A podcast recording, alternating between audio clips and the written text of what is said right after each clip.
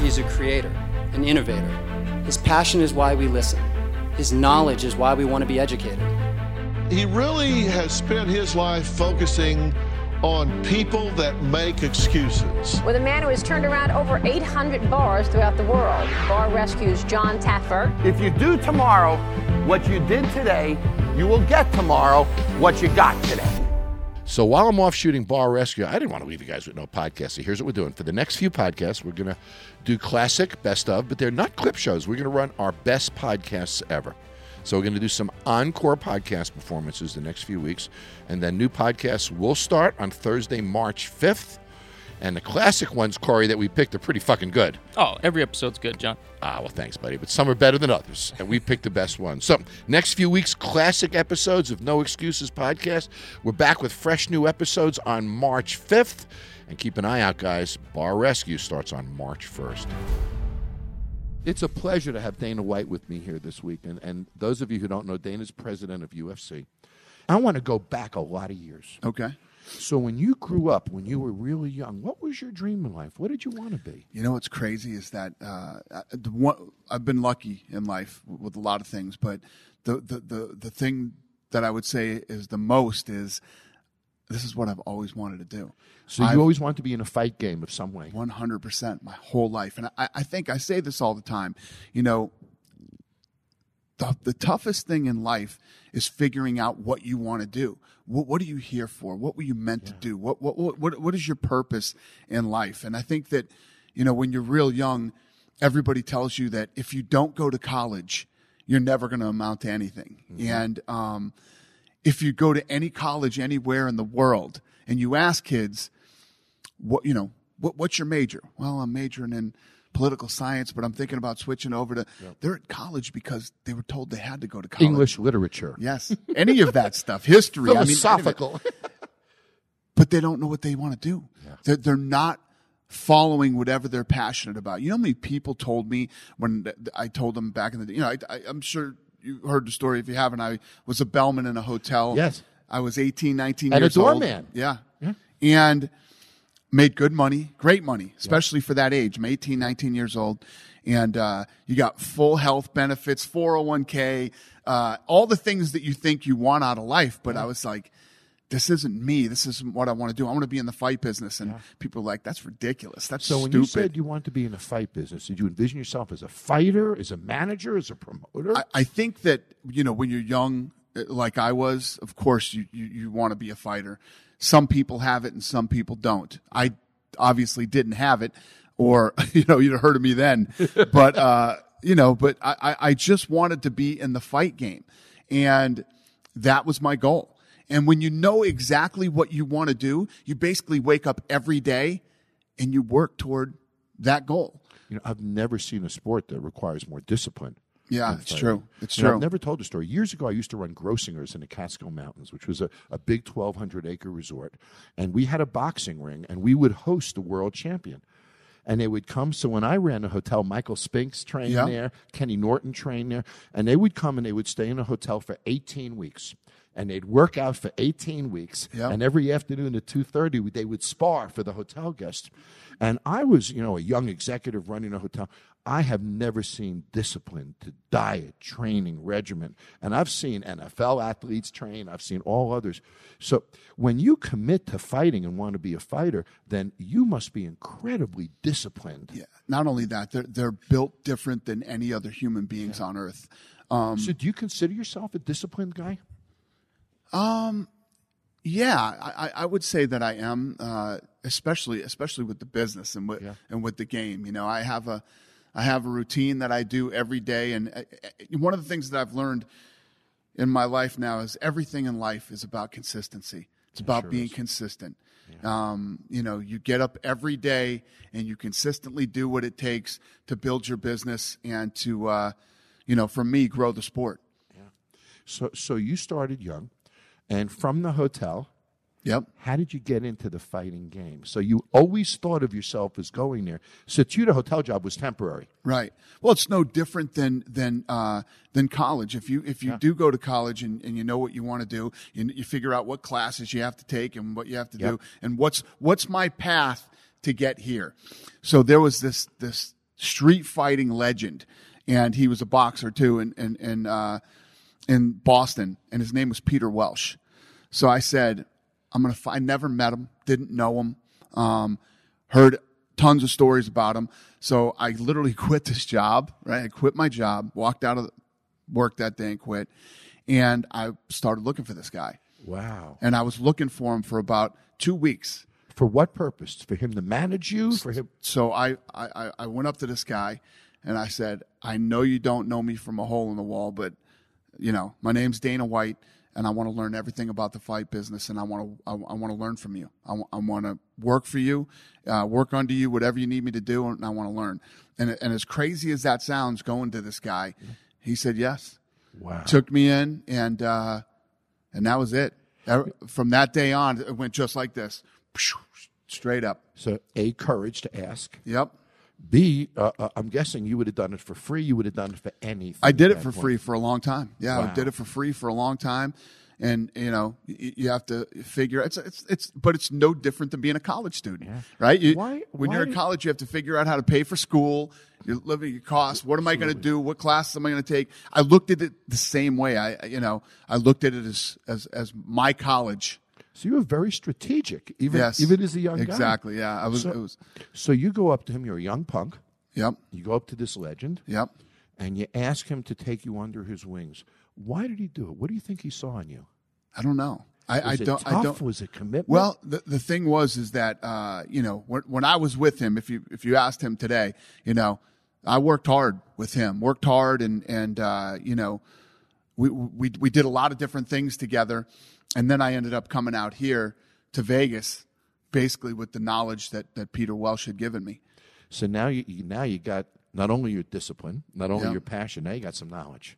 Well, the, So now you come to Vegas. Well, the other thing I used to do is I, I also used to go um, either to libraries or bookstores, and I would read all about marketing, sports marketing, um, you know, PR. I would read all these different business, all these different things um, that that I would read. And you know, uh, don't you wish other athletes would read those things? Yes, I 'Cause, you do. know, every athlete's a brand builder. I literally just walked out of a meeting when I came in here. That's why I was a couple minutes late for you. I, I, I walked out of a meeting where we're, we're talking about these fighters that we have under contract, and everybody, all these fighters have managers, right? And the fighter themselves do not get involved in the business. That's crazy. they, they sometimes will offer guys fights, and the manager will turn the fight down, and the fighter didn't even know That the opportunity that- came. exactly that we offered this fight to them. How you could let somebody else have that much control and decision making over your life is batshit nuts. But yet, every one of us is in a marketing business somehow. Right. Even even if you're sweeping streets, you have to market yourself to your supervisor to get ahead. One hundred percent. So to think that these fighters would have the discipline you do, but never focus on building their brand. It's crazy. And when their brand is powerful and they have a big audience and a big following, you're much more inclined to talk with them, negotiate with them. They're an asset. they make more money. 100%. And think about when they retire. So when you retire from fighting, your goal during fighting should be to do as many great things as you possibly can in front of as many people as you possibly So can. build a brand. Exactly. So the world knows who you are when you retire. Uh, look at Shaq, for Yep. example, all the commercials that Shaq is doing on TV. Unbelievable. So and actually, Shaq is with a guy. His his his guy is Perry Rogers, who went to high school with Lorenzo and I. Ah. And uh, you know he's brilliant. And look at what him and Shaq have done together. Plus, you, there's so much stuff that you don't even know about Shaq that he's invested in. Restaurants that he owns that you wouldn't even know. It's incredible. and he's built a brand. 100%. That long past him holding a basketball. But he's also one of the one of the one of the rare standouts that has an incredible personality. He's funny. He's lovable. You don't like Shaq. You love, Love Shaq. Shaq, He's just you know Nobody so doesn't. He's he's got th- that gift. yeah. Have you ever thought about doing a marketing class for your fighters? How to You know, brand yourself? How we to have, market yourself? we have, yeah. So Did they come? Yeah, yeah. The fighters came. You know, we, we cover everything from paying your taxes to uh, um, social media and all that stuff. And, So you, you protect them in a sense. we we do the best we can. You know what you can't do is you can't get out there and actually, you know, try to help these guys control their money because you can never t- tell a grown man or woman what to do with their own money. And one of the problems with being young, famous, and successful is you think that it's never going to end. Mm-hmm. This money's just going to keep running in because mm-hmm. I- I'm never going to not be great. I'm always Yep. going to be great because Yep. you believe in yourself. And then the day comes when, you know. Father Time comes knocking at your door and it's over. Yeah. And you're like, wow, I, I, I wish I didn't blow all that money. Yep. You had a vision for mixed martial arts that few people had. So when you came here and got involved in UFC or MMA, right? Right, yep. Mixed martial arts. Did you have this vision that it would get to this point? Because you've changed the sport a lot over the years. Yeah. In rules and the way you've put it together. Was this your vision or did it evolve? If you look at interviews with me, you know, 15 years ago, I was saying that this is going to be the biggest sport in the world and that this thing would be global. And I, I always had this philosophy that I truly believed in. And thank God the Fertitta brothers believed in it too. Um, I don't care what color you are, what country you come from, or what language you speak. We're all human beings. Fighting's in our DNA. We get it and we like it. Fighting doesn't have to be explained. I, I, I've laid in bed, you know, in England at night watching cricket. Can't figure it out. I'm never going to figure out cricket, okay? And cricket's never going to be big in the United States. We don't grow up playing it. We don't understand the rules. Um, but fighting, fighting it. exactly. It can be in any language. It can be anything. We get it. We've grown up in school. We saw fights in school. We saw fights here. And, and if you think about the most famous athletes or human beings to ever walk the face of the earth, they've always been fighters. you know, If you- Ali, of course. look at Ali, known globally, right? Holyfield. Holyfield, Tyson, right? Uh, Manny Floyd. Pacquiao, this little guy from the Philippines. The world knows Manny Pacquiao. Bruce Lee. Oh. kids still know who Bruce Lee is today. Today. He died in the early 70s.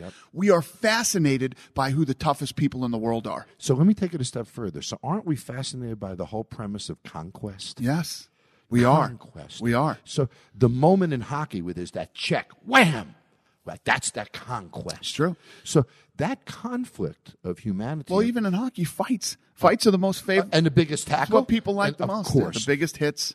So, so you know, in my in my show, Bar Rescue, Mm-hmm. uh, uh, it's the same thing. It's the struggle of the mental conquest, Right. Who's going to win between us? So, do you bring your competitiveness to the negotiating table? Yeah, definitely. Um, yeah, definitely. I, I, I uh, it's funny because as successful as this company is, as big as the UFC is today, we battle every day. That we go to war every day that I walk into this building. We're in a, we're in a huge war right now with DirecTV. Yeah, I, I just we go to war every day. It's crazy, and the bigger you become, and uh, you know, the more successful you become, the more you have to fight. Yeah, it's it's not easier. It's almost tougher. One hundred percent There's more people against you. So I just said that in the other room too. I said I just when we were just in this meeting, I said it's crazy the the the the amount of people that come at you on a daily basis in this business. well, the bigger you are, the bigger of a magnet you are Insane. to draw that kind of stuff. It's True. crazy. So, so when when you t- took over and really got involved in this, it was illegal in many states. It was Right. determined barbaric, but yet you know it had this power. Particularly, and I'm a bar operator, so I have bars around the country. Right. I mean the the power of. UFC and bar. So I saw the potential as a bar operator early on, before people even quite knew what it was, but they were mesmerized by what they saw on Right. the screen. So you had to take this barbaric, confusing, illegal sport and make it pristine, right? Make it stand alone. How did you go about that challenge? Because that was big, and you knew you had a hurdle to climb. Right. Yeah. Well, think about this. This wasn't allowed on pay per view. Yeah, Wasn't allowed. You as a grown adult man couldn't watch it. didn't have the option to buy it on pay per view. Porn I can is it. on pay per view, but UFC was not. And our our goal was to get onto free television. So, um, you know, what we did was we repackaged. First of all, you have to look at the marketing of the old owners. So they marketed it as this as the most brutal, violent sport in the world. Two men enter the cage, one man leaves, Yep. with, with the assumption that somebody was going to die. Yep. You know, on, on this thing. First And of all, you, you just, just embraced real rather than right. well, first of all, There's never been a death or serious injury in the history of the UFC. Important point. Cheerleading can't say that. Okay, so let's let's let's be honest. High here. school football can't say that. right? High school, fo- exactly. So we we ran toward regulation. You know, wanted all the athletic commissions to sanction this because this is a real sport, Yep. and these are real athletes who are, like you said, absolutely disciplined and train hard in all these different forms of martial arts and and their cardiovascular and weight training, et cetera, et cetera. Um, the other thing that I loved about this sport when I first got into it is the storylines between these guys. First of all, yeah, I had Matt Hughes, this country boy, you know, who really owned a farm and, and really did ride tractors and things like that. Um, and he, and, and he came from wrestling. Then I had Chuck Liddell, th- this dude with the mohawk and the Fu Manchu thing. He looked like, if you looked up Ultimate Fighter in the dictionary, Chuck Liddell This was big it. dude, right. Then we ended up with George St. Pierre, th- this martial arts French guy who was attractive and, Yep. and, and you couldn't like the stories in boxing. I, I came from the mean streets of such and such, and if it wasn't for boxing, I'd be dead or in jail. That was literally everybody's story. story. And most of the guys you meet are bad guys. They're like they're scary dudes, right? But- oh. but these guys are great guys. They all have different personalities, and and and uh, I was like, man, this this can be big. So, so you went at it state by state, Yep. of getting getting it legal. Right. Went at programming, put the rules in place to standardize it, and then you, as a marketer, and boy, you're a good freaking marketer, buddy. Thank you. So then you turned around and said, "Okay, how do I re-image this?" Yep. And I'm guessing that's the thought that you went through your mind. Right. Talk about that for a minute. And the other thing, not not only um, creating a new image for this thing. First of all, when you go, the first part was venues didn't want us. Like venues around the country didn't want. They were afraid of it. Right. You know what I mean? And then you have to think fans, people who, who you know, to get a regular guy to show up at that thing, they're probably like, oh my god, uh, things got to be scary. Imagine the people that that show up to watch this. I'm stuff. almost a bad guy if I go. Right, exactly. Whereas, have you ever been to a Red Sox Yankee game? There's little kids there with their gloves, and there's. I, I, I, I, I saw. I was at a game one time, and uh, these girls were walking by, and and they had Yankees jackets on. You Yankee whores! And they're yelling all this crazy stuff. at- at Particularly these- in Boston at and New York. Women because they're fans of New York, and go to an NFL game. You Same know what I mean? It's Pe- ugly. People Ugly. are hammered, fights everywhere. It's Yep. crazy. The UFC is the exact opposite. You know, Th- th- there, there's rarely ever fights in the crowd at the UFC. That stuff doesn't happen. So we just had to get out there and and uh, rebuild the image. Get you the know, facts known. and you know it, it- it's about when celebrities show up at your event too it makes it look you know like oh wow if, if it's good enough for them it's good, enough, for me, me. type thing and that is 100% the american uh, you know attitude So, so you embraced the word real. Right? yeah, That yes, and, and that's the other thing. You know, wh- wh- where do we fall? You got the WWE over here, and you got boxing over here, right? Well, first of all, we're more exciting than boxing. absolutely. You can punch, kick, knee, elbow, go to the ground. You can pull off submissions. You can do all these other things, and we're real. Unlike the WWE, Right, this is right. hundred percent real. Yep. So we're, we're we're we're like a mix of both, but a lot more fun and a lot sort of more the exciting. best of both sides. So true. Exactly. We have the best of both worlds. Yeah. And like I told you earlier, the athletes are incredible to market. They're they're so much easier to market. And the other thing, and this just happened, um, the mixed martial arts fans don't care about losses because we always have the best fighting the best. You're absolutely going to lose, right? It happens. But when you do get those rare people like Khabib Nurmagomedov and mm-hmm. Jon Jones and some of these other guys that go undefeated, Yeah. you realize how truly Great great, they they, really are. Yeah, exactly. that makes perfect sense because because of the distance they have to go to get. That Absolutely. You have to beat the best from the minute you walk in the door until you retire. Yeah. So you're all about authenticity. Yes. And keeping it real. I am in my show too. I have no actors, no scripts, no cast. So unlike wrestling, with And that's exactly what we did with the Ultimate Fighter. Nothing on the Ultimate Fighter is staged. Nothing is fake. Everything is 100% real. And that's why that show lasted as long as it has. But you see, that's contrary to television, and you know that. So true. Because producers say to us, "Oh, we want to know what we're getting. We want to know how it ends." But guys like you and I are resistant to that. We Right. want to keep it real. So we're often in conflict with the production teams at the networks for you that know reason. what? So, Piligian, uh, who who is my partner in the Ultimate Fighter, has been since day one. We started in the beginning, and what would happen is we'd shoot something, and then the producer would say, "We need to do that again," and I'd say, "Yeah, fuck that, you missed it, you too. lost it, Me too. We're not doing it again because." I'm not an actor, and that, that's not what we're going to do. So, you're like me. I've shut my show down four times when they asked me to do something. Well, they fake. they immediately conformed and said, "All right, then this is how we got to do it." You know, and if we miss something great, then we miss something great. But Well, that's how you protect your 100%. brand. And that is your brand. Yep. And other people don't get that. So when you look at your fighters, you're not creating their personalities. You're not writing their stories. You're not creating any of that. It's Right. real when they come it's in. true. Listen, the most contrived part of the Ultimate Fighter is when the guys walk in and I say, "So this is how this is going to work," because you have to lay out the, you know, and then as soon yeah. as I lay out what the show is, and ladies and gentlemen, welcome to the Ultimate Fighter. Yeah. Game on. Whatever happens, happens. Happens. It's all real.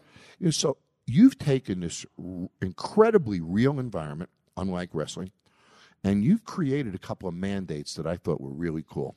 One, you have a mandate that your fighters must meet with fans Right. before and after fights. Right. So you cause fan contact. Right. You know, baseball used to do that years ago. Right. Right? You'd meet the players and you get your signatures. That was how do the fighters react to that? Are they resistant to that sometimes? I'm guessing they are in some You- cases. Well, you have some guys or, or, or girls that are, that are resistant um, because it's just not their person. They don't have the personality to do that. But for the most part, our, our guys are pretty pretty incredible with the fans. You know, every time we do an event, we have a fan village.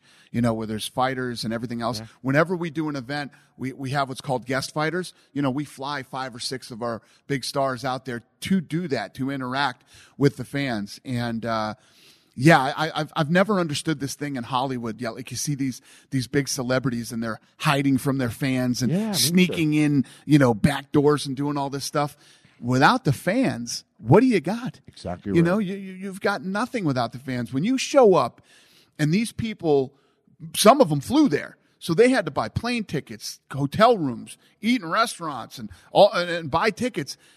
Why would you not want to talk to these people? How does that even make sense? Well, I, I gain so much from talking to them. Yeah, that it too. inspires me. It energizes me. It keeps me going. Yep. It gives them more to fight for, really. Well, the thing is, to social media in the beginning, when social media first started, Twitter, it was such a good uh, indicator. From when I would look the night of a fight, be like there'd be a guy on there. Uh, oh, my my cable's out in uh, you know Illinois.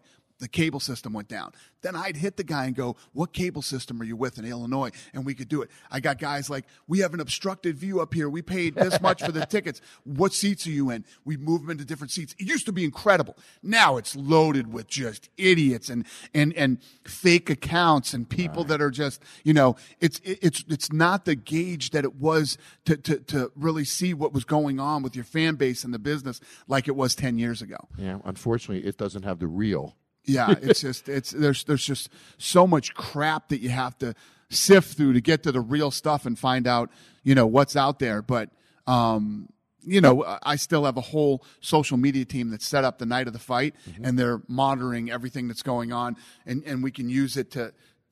If those things do happen, people are in some bad seats or whatever. It just it, it- helps you make the fan uh, experience that much better. Whereas back in the old days, we wouldn't know till Monday when we started getting letters or stuff that had happened to people during the event. Um, but yeah, it's pretty cool. It's interesting. So you're almost like a hospitality guy. Here we are in Vegas. Oh, of course, 100%. So you care about the opinion of every fan. One hundred percent. So you watch your social media feed Well, listen, yourself. and- there's there's some that you can tell this guy's an asshole. Okay, this guy's an asshole, and no matter what what, what we happy. do, this nice guy, I would actually rather that guy go away, but beat it. Go go go watch something else. Get out of here. You know, there's those type of guys, but then there's yeah, I absolutely care what the fans are thinking and what they have to do. The fans for this sport have been incredible to us, man. I mean, die hard, hardcore, good people. So, so when you take a look at, at, at uh, uh, your family, and what you've accomplished here. How do you balance the work? Because you're a hardworking guy. You oh, live this. Yeah. How do you create that balance? So you here every day, 12 hours? What time are you in the office? Yeah, I- I get And by the way, I didn't say this to anybody. We're sitting here, by the way, in the UFC corporate offices Right. in Las Vegas. So I'm sitting here in the conference room next to Dana's office in an amazing building here, Thank by the you. way. A beautiful building in Las Vegas. What time in the morning are you here every day? I get here around eight o'clock in the morning, and and it depends on the day on what what's going on. But we usually get out of here around seven or eight. So you're putting in 11, 11 Yeah. hour days. Yeah. So typically your car might be the last one here in the parking lot. Yeah, the, the the executives are definitely the last guys here. Yeah. The, well, peop- the, the the crew that works on the fights, you know, I got the two matchmakers and our head of legal and me. The three of us, uh, the four of us, work, work on the fights, and uh, you know, sometimes we're here Saturday, we're here Sunday, we're here on holidays. Uh, it was just what, what holiday just went past? Martin Luther King. Yep. Was that the last one? We were here all day that day. Um, yeah. So So it's Wha- funny. So, if you walk around this building, right, there's uh it's beautiful. This place is incredible. A. There's a restaurant downstairs for, for the the employees the artwork on the walls, the design, it's a beautiful property. There's a state of the art gym facility for all the fighters to fight in for free. My office is ridiculous, ridiculous, right? Right across the hall from us, and I'll show you when we're done here. Mm-hmm. There's one room. It's the ugliest room in the building. It's all white walls, and we literally write on the walls in there. It is the most important room in the entire building. That ugly, tiny little box is what keeps this whole place running. It's the matchmaking room. Yeah, it's the, or the bo- oh wow! So that's where all of the strategy. Everything is done in that room. The, everything that runs this business and creates revenue comes out of that, That room, room. across the hall. Wow, you know, years ago in my corporate consulting work, Disney used to have a term called charrette, Yeah. where they would lock people in a room like that, pillows on the floor, you know, mattresses on the floor, and, and huge post-it note sheets on the wall everywhere, and, and you would sit in that room and you would ideate, Yep. and you'd ideate for hours, and what this stems into, and that stems into, and this. So that huge process was the core of everything that is created in a, in a creative kind of business. It's true. And what's incredible is when you get to the level that we're at now where you can hire really smart, talented people. Like we have guys that that are handling uh, the production. We have guys that are handling this, handling that. It lets me sit in that in that tiny little room longer. So, it's it's awesome. So I want to say a, a phrase. Tell me how that feels when I say it. Dana White, corporate guy. Furthest thing from it. Isn't that amazing, though? But yet you're running a huge corporation, but you're doing it in a very non-corporate way. Right. We're, we're so non-corporate. It's it's not even funny. It's like, you know, when I think of corporate, you think of your job. Most of you people that are listening right now probably live this life that I'm going to say right now. You're 10 minutes late to work. You're in trouble. Yeah. Right. So somebody's on your ass. The boss. From the minute you get to work, you go to lunch. You're 15 minutes late back from lunch. Mm-hmm. No, you can't leave early. No, you can't do this. There's none of that in this business. I don't give a shit what you're doing today. I don't care what time you got here. I don't care how long your lunch is. As long as you get your work done. There's no reason for me to be looking over your shoulder and be up your ass unless you're not getting your work done. And believe me, this is the type of business that if you're not pulling your weight and getting your work done, You'll know it. we know it immediately. So it's very much like Google's approach as well, where they don't track hours, you know, and in essence, they track your output. So as long as you have a team member who's contributing, That's right. then you'll let them contribute in their own style. Leading up to the fight. So the the cra- here's but here's so the crazy if I thing. worked for you, can I come here at nine o'clock at night and work till three in the morning? 100%. So I have access to the building. I come access- in. I can yes. work anytime I want. Yep. Have my team meetings and Yep. do all that. And I guess you encourage that. You can do whatever you want, whatever time you want. You know what I mean? That's Lene, my head of PR over there. I have no idea what time she got here. I don't even know when she's leaving. She might be going on vacation tomorrow for all I know. I don't give a shit. the job's done. She's a beast.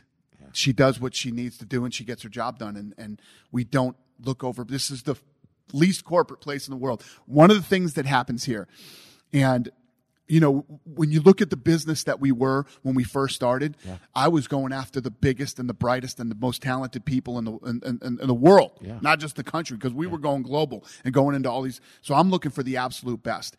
Nobody that lived in LA or New York wanted to move to Las Vegas to come work at the UFC. I've had people laugh at me when I offered them jobs. Um, and you know, the one thing that always happens when somebody leaves I'm always so proud that somebody left here and went to Nike. Somebody left here and went to some other big job somewhere. You know, those three letters mean something now when it's on a resume and they go somewhere. Sure does. But the one thing that always happens, it hasn't not not happened once yet. When people leave, they end up telling me I, I screwed up. I made a big mistake. I should have never left the UFC. I had the best job in the world. It was perfect. I hate this job I'm in now. Well, think about what's going on here. It's growth. It's exciting. There's new people coming in and out. You have marketing. You have promotions. You have cities. You have events. You have partnerships, sponsorship. Yep. So there's so much excitement in this so building. true. So true. I imagine you jump on a train and it's moving really fast. So when you jump on board, you better move with it. Right. And the beautiful thing is that the people who come here and work here are just as passionate about this thing as I am. You know, they they love it, they live it, they breathe it. Um, it's awesome. Yeah, it is. You know, it's funny when I read about you. I read tough guy, Southie tough guy. Yeah, yeah. Now I'm sitting here with you. We're talking, looking in each other's eyes. You're a sweetheart, aren't you? That that that you know a lot of th- a lot of myths uh, come, come up. And listen, I, I'm definitely not the guy I was when I was 20. You know what I mean? And and I'm I'm I'm not the guy I was when we started building this business. It was a completely you know I was younger. You're more political. I, I was way more aggressive. Um, you know, uh, I, you know, I'm I'm a different person than I was. What's the 20 years biggest lesson you've learned since you stepped into this building, this new building, which it was really a different whole level for your UFC experience? What's your biggest lesson? You know how I was telling you earlier about everything in life is about consistency and being consistent. The other the other thing about me is I, I like routine. A lot of people don't like. I, I get up every morning at the same, Same time. time. You know, I'll take my daughter to school. I come in here and work out in the gym. I shower. I get ready. I do my day, and then I go home. Same routine every day. And when I get out of my routine, I, I don't like it a lot. But Gotcha. you, but you have to because you travel. Sure. So I also have a routine when I travel of what I do and, and everything else. So Not everything so became easy to have any routine when you travel. It's true. Yeah. So then when we moved out of our old building, kind of threw me off my my routine and it was a little different. So I had to adapt and adjust to the new building, building a new routine and, and getting my, my shit together, if you would, o- over here at this building. Um, so that, that, that was one of the things that I've learned since we've been here. But other than that, I mean, we, we just bought this place. How many square feet is this place? Do you, do you know off the top? Yeah, but we just we just bought the building next door too. It's 160,000 square feet, and we're renovating the whole place right now. So you've already outgrown this space. Yeah, we're, we're we're looking at just we bought five acres over here too. We're just growing and growing and growing. I, I'm working on some stuff right now. People are impressed with what we've done in the last you know 18 years. Wait till you see what we do in the next five. Wow. Yeah. well, by the look on your face, I guess it's Uh, pretty spectacular. We're going to do incredible things, and uh, everybody here, you know, l- like you were asking earlier about my people, everybody here is on board with the vision and is so excited about, the, you know, what's next for us. What are you really good at? If you were to pick one thing, what do you think you're really good at? I would say marketing and branding and understanding, but what would you Thank say you. are really good at? Ah, what am I really good at? Um, I would say that I'm, the key to this business and, and, and what really keeps this business driving is I'm, I'm really good at finding who's next. You know, if you, if you look at, at at the track record here, we had, um, you know, everybody saying, what are you going to do when Chuck Liddell leaves? Right. What are you going to do when Matt Hughes is gone? Right. What are you going to do when uh, Anderson Silva? What are you going to do when George St. Pierre, Ronda Rousey? That, But the list goes on and on. Isn't that the case in every business? Yeah. So if I'm an accounting firm and I lose one of my main guys, I better have a nose for talent. Yep. And if I own a car dealer and I lose my best salesman, I better have a nose for talent. 100%. So what you're talking about is you have a nose for talent. Right. But I'm guessing that isn't only with fighters. I'm guessing that's with the people around you as well. Well, I, yeah, we, we, we, we've, we put together a pretty good group of Team. talented people here at, at UFC too. Yeah. And if there was something, and, and and I hope you don't think this is an unfair question, if there was something that you said I'm not good at that I'd love to be better at as a businessman, what would it be? Well, you, you know what? There's, there's a lot of things that I'm not good at as a businessman, but I've hired people who are. so so are you a man who knows your strengths and One hundred percent. Yeah, I'm. I'm not this this arrogant dude that runs around this building trying to stick my nose in everybody else's stuff. Right, I know. You're not arrogant I, I have my strengths and I have my weaknesses. I know exactly what they are, and I focus on on just my strengths. And uh, I've hired really smart people to to to back up all my weaknesses. So you know when to rely on yourself One hundred percent. and when to rely on someone Yeah, else. well, it's it's the same thing. When Ari came in and bought this company, right? And you know the the thing was I had to stay. Yeah. And you know he he's in debt now, four point oh two five billion dollars, right? Yep. And there's a lot of people in those type of situations that how do you overcome that? How do you overcome four billion in debt? Um, is this thing going to continue to work? Can you can you pull off what you need to pull off with the fire and everything? a little bit of pressure. I, I, I, I looked at Ari and said, dude, I'll bet on me and you every day, all day. And uh, we sat down, we put together a game plan on what the future was going to be for this company. We're both aligned 100%. One of the big things in any business, I don't care if you're a rock group, uh, you know, you- you're, you're a company, whatever it might be, ego. Ego will destroy everything. Absolutely. If you look at the relationship between me and the Fertitas, right? First of all, when we buy this thing, we buy it for two million dollars. We end up going like forty million in the hole, forty and change, right? Never once did anybody start pointing the fingers and, and doing all this stuff to each other, right? We stuck together, we worked through it, And dug out. Then the thing goes, takes off like a rocket ship, right? Now it's super successful. Everybody's making money. I'm the front guy. I get all the, you know, the good, the bad, the ugly yep. all comes to me, right? Right? Never any fighting over that. Never any over money or any of this type of stuff for 18 years. Yeah. Think about that, right? It's ve- very, very hard to do. Then we sell and I have to stay. These are my guys that I've been with for 18 years, but, but I got to stay, but I want to stay. And I wasn't ready to sell yet. So I wanted to stay. I was, I was, I was really messed up when we sold. This is your baby. So then now Ari comes in, okay? And Ari has a reputation, but me and Yep. Ari, he's been our agent for, you know, over 10 years. So I mm-hmm. know Ari and I like Ari. So mm-hmm. We sit I'm a down. WME guy, by the way. Oh, well, there you go. Okay. So we we have uh, we, we we talk about the strategy, walk through. There's no ego involved with either one of us. And look at the company in the last two years. incredible. We continue to go. You have to check your ego, man, when you're in any type of relationship. I always say this. You got a kick out of this. You ever notice the guy with the biggest ego has the thinnest wallet? right? It's really true. I didn't, but that's really good. So, you know, I wrote a book called Don't Bullshit Yourself, Stop the Excuses That Are Holding You Back. And it's a New York Times bestseller. And one of the six, six big excuses that I cited in the book was ego. And how much ego gets in the way of people's does. future. It's just unbelievable.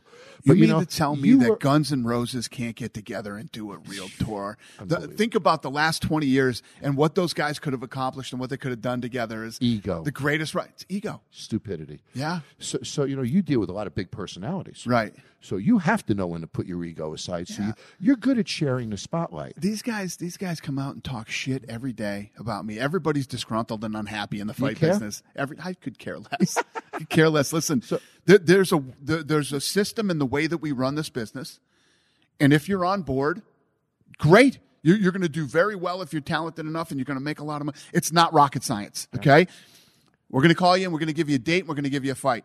If you take that opportunity, your good things are going to happen. If you don't, I don't give a shit. Shit. Okay? That that's up to you. It's your life, it's your career. You can do whatever you want to do, but you're under contract. So we'll extend your contract and and that's how it works. It's not rocket science. If you're really unhappy here, you're really unhappy, then fight out your contract and do something else. I mean, you you, you know, you're you're a businessman. Your whole life you have to honor contracts. Absolutely. If you do not honor More than that, you contracts, honor forget about it. You got to honor You're- handshakes. Right. Our name is I all agree. we've got. I agree. That, that it is true. So you know you're a good guy. Yes. I'm you a know guy. you're a fair guy. Fair I, guy. I literally go to sleep every night and have no problems going to sleep. We've taken care of so many people and done so many things for so many people. And if you look at, you know, th- there there is a ton of mythology out there in the world about, you know, people and what really goes on and There's a everything lot else. out there about you. Yeah, exactly. and and and uh, it doesn't bother me one bit. Yeah, me. I could care less. It, it just it means nothing to me. I know exactly who I am, and I know exactly what I've done and what I continue to do every day. Yeah, and that hug from your kids means more than anything. Exactly. It's it's true. I'm Um, with you, buddy. So, you know, from this conversation, you know, your story is an incredible story. How you just walked up to a promoter, forced him to put you under his wings. The first time you got involved in this brand, you bought it for how much money? Two million dollars. two million. And what did Ari pay for it? Four point oh two five billion. In how many years? Eighteen. 18 years. You took a business from two million dollars to over four billion dollars. Yeah. And you did it being a good guy. And Thank you you. did it being fair. Right. And you did it by building other stars, not just yourself, Right. and sharing the spotlight with each other. That's a great legacy, Danny. You should be really freaking proud. But I'm proud Thank to you. be sitting here with you, buddy. This I appreciate it. Thanks for the kind words. Thank you. Dana White, ladies and gentlemen, if you haven't watched UFC, if you haven't gone online to the website or looked into Dana's past, there's a lot of inspiration here. This is a great guy who's built a multi billion dollar company on one thing passion and the desire to learn and the desire to be the best. And he is. And don't forget, subscribe right now. Do it right now, any place where you subscribe to your podcasts.